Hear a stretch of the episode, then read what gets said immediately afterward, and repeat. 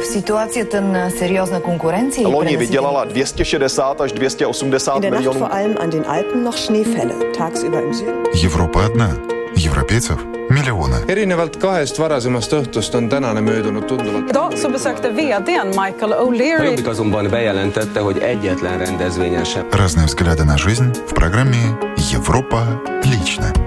Кто такие киберэльфы и какую пользу они приносят? В Чехии подсчитывают, сколько можно сэкономить, стирая белье и готовя суп. В мире назрел кадровый голод, не хватает моряков. В Эстонии не уменьшается количество нарушений с участием водителей электросамокатов, даже несмотря на усилия законодателей и запреты. Подробности этих тем и не только в сегодняшнем выпуске программы «Европа лично». С вами я, Яна Ермакова, и начнем с новостей Финляндии. Слово журналисту телекомпании Юле Ливану Твалтвадзе. Домашние тесты на коронавирус одинаково хорошо выявляют все варианты болезни, сообщает ведомство здравоохранения и социального развития ТХОЛ. Ни в Финляндии, ни в других странах не было информации о том, что домашние тесты не работают. При этом ТХОЛ напоминает, что, используя тест, нужно учитывать некоторые факторы, которые могут повлиять на результат.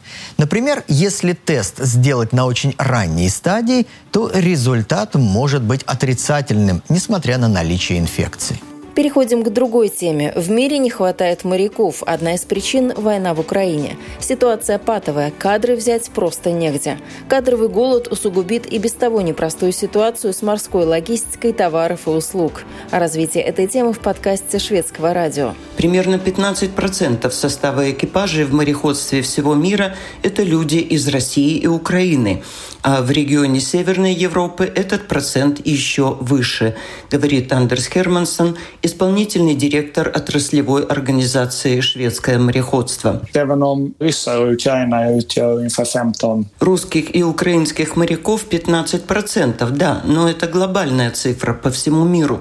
А у нас на севере Европы их намного больше и процент выше, говорит Андерс и добавляет, что сейчас нехватка членов экипажей стала еще больше, хотя она ощущалась еще во время пандемии.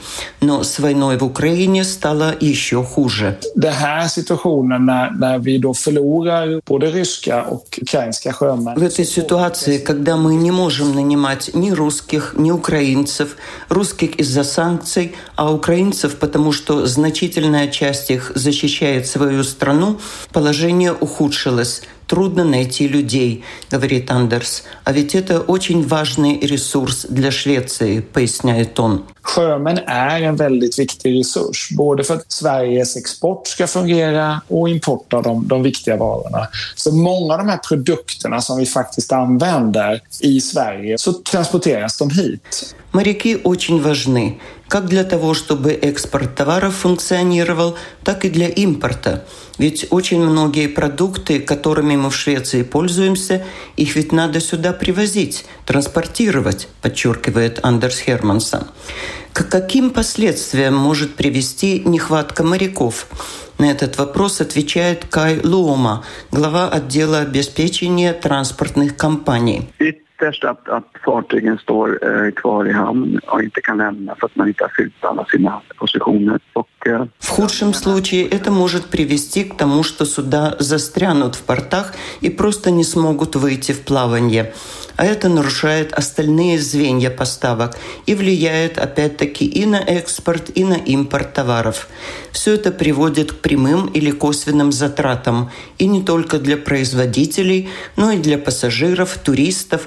Причем любые помехи довольно быстро ведут к росту затрат, а значит и к росту цен поясняет Кай Лома.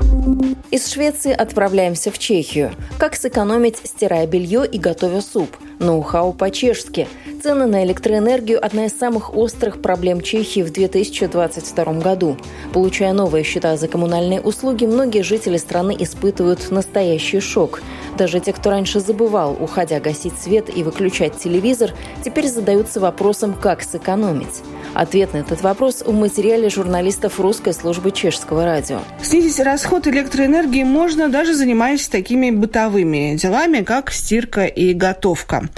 Возможно, следует выбросить старые домашние электроприборы и купить новые, которые потребляют меньше электроэнергии. Директор экологического института Вероника Ивонна Гейлова считает, что такой радикальный подход к проблеме себя не оправдает. К тому же увеличит нагрузку на окружающую среду. По словам специалиста, экономия при использовании старой и новой стиральных машин составит всего 10%. И это без учета расходов на покупку.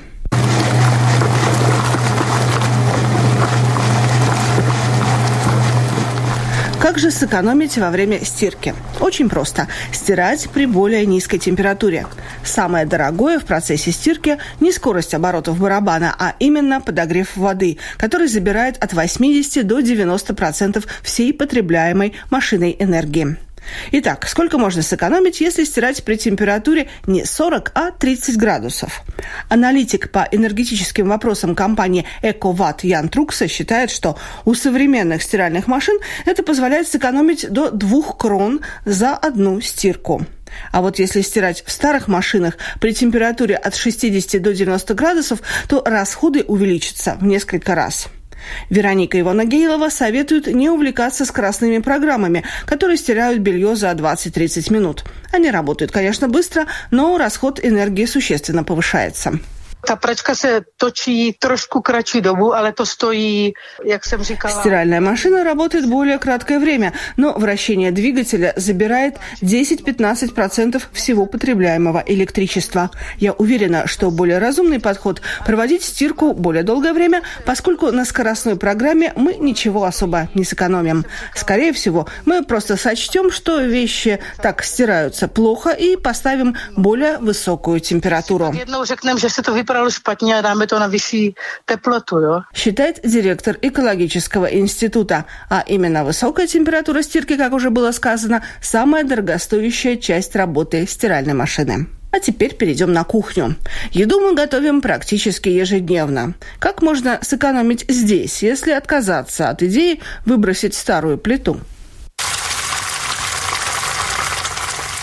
Тут существует несколько древних, но надежных способов. Во-первых, не стоит ставить кастрюлю или сковородку на электроконфорку, диаметр которой больше диаметра посуды, поскольку в этом случае тепло просто уходит в воздух.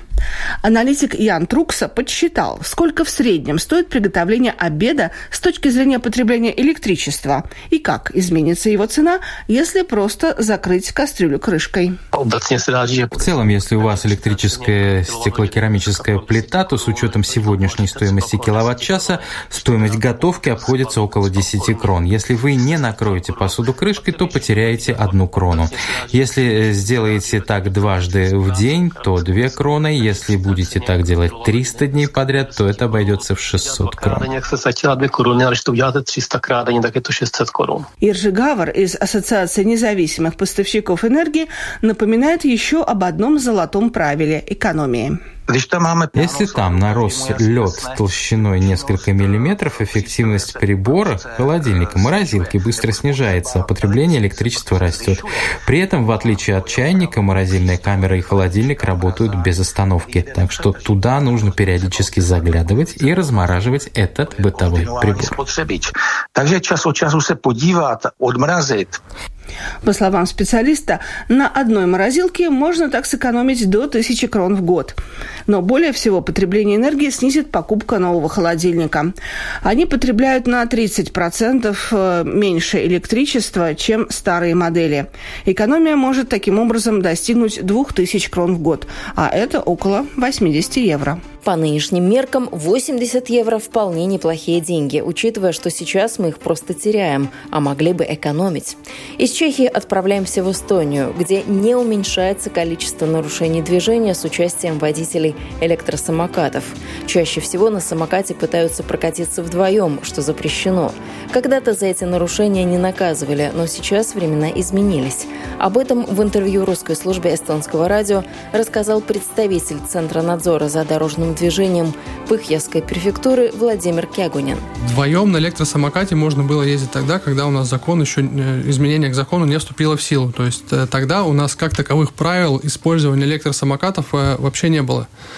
Тогда э, человек, который управлял электросамокатом, он считался пешеходом. После вступления в силу закона с 1 января 2021 года у нас появились конкретные четкие правила, как можно использовать электросамокат. У нас появилось э, в законе пояснение, что такое легкое транспортное средство, и оно говорит о том, что это именно средство передвижения для одного человека.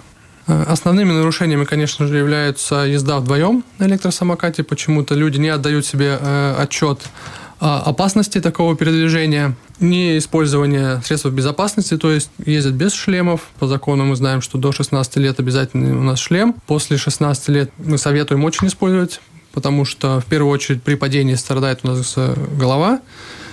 Э, и остальные нарушения, конечно же, такие как э, использование телефона во время движения, то есть самокат это у нас в первую очередь транспортное средство. По закону, как мы знаем, водителю транспортного средства запрещено держать телефон в руке во время управления тем самым транспортным средством. И большую долю э, нарушений составляют, конечно, люди, которые управляют электросамокатом в нетрезвом э, состоянии. Напомню, вы слушаете программу «Европа лично». Завершаем материалом наших коллег, журналистов русской службы польского радио. Кто такие эльфы, наверняка знают все, но недавно в информационном пространстве появились киберэльфы. О них расскажет Ирина Завиша. Тролли и эльфы. Казалось бы, что это персонажи, существующие лишь в мифологии, фольклоре северных стран, сказках и литературе фэнтези. Однако в наше время борьба добрых эльфов со злыми троллями вполне реальна и ассоциируется с киберпространством. И сейчас я представляю вам настоящего эльфа, а точнее эльфийку Магду Шпехт. На самом деле Магда – известный театральный режиссер. Однако в нашей передаче Магда Шпехт выступает как активистка группы «Киберэльфы». Cyberelfy powstały в Эстонии. Киберэльфы родились в Эстонии. Это такое движение, которое довольно быстро распространилось в странах Балтии, также появилось в Чехии и в Польше.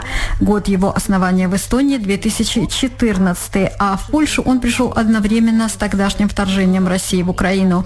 Я являюсь основательницей польской группы киберэльфов. Нас пока не так много, около 30 человек. Мы собрались и действуем с целью распространения правды о войне в Украине, что служит противовесом дезинформации, фейк-ньюсам, проискам троллей. И главной нашей целью является то, чтобы общественность, черпая новости из сети, могла чувствовать себя безопасно, чтобы при чтении сообщений иметь уверенность, что это действительно правда, а не кампания по влиянию на общественное мнение. Якась кампания впливу на опинию. А что побудило вас присоединиться к этой группе? Ведь это решение было принято еще до начала полномасштабной войны России против Украины. Właściwie to moja taka aktywność w sieci zaczęła się w trakcie... Вообще-то моя активность в сети началась во время кризиса на белорусской границе, когда я начала мониторинг разных групп, в которых людей обманывали насчет того, как выглядит переезд в Германию через Беларусь и Польшу. Люди были обмануты, лишились денег и так далее. Я начала следить за местами в интернете, где орудуют контрабандисты людьми и другие мошенники. Второе образование у меня журналистика, поэтому мне легче искать новости в разных источниках, сравнивать их. И я всегда задаюсь вопросом, кто за этой лживой информацией стоит. А когда началась война, то я увидела, как повысилась потребность в новостях. И чтобы в них сориентироваться, нужна была какая-то инициатива, какая-то группа, силы, которые могли бы проверить, подлинное ли это фото, из Киева ли оно или из компьютерной игры. Есть так называемая белая разведка, состоящая в пользовании открытыми программами всей информации, доступной в сети с целью проверки данной новости. Таких инструментов очень много. Можно искать изображения, тексты, лица. Специалисты по технологиям создают инструменты, позволяющие достаточно быстро проверять гигантское количество данных, поступающих в сеть. Но есть также много способов, позволяющих создателям фейков заметать следы. Это же фасциnujące и сатисфакционуjące. Меня очень тронула фотография в Фейсбуке с милой собачкой на первом плане и вас с ноутбуком на фоне разбитой военной техники. To jest zdjęcie, na którym bohater ukraiński... Это фотография, на которой украинский герой, нечеловеческий герой, собачка-патрон, ищет мины. А я сделала такой фотомонтаж, поместив себя с ушами эльфа, с компьютером, потому что моя мечта встретиться с этой собачкой. Я подумала, что если объединю нас на одной фотографии, то это как бы моя мечта исполнилась. Jakby моя важность исполнила. Напомню, гостьей студии русской службы польского радио была режиссер, активистка группы «Киберэльфы» Магда Шпехт.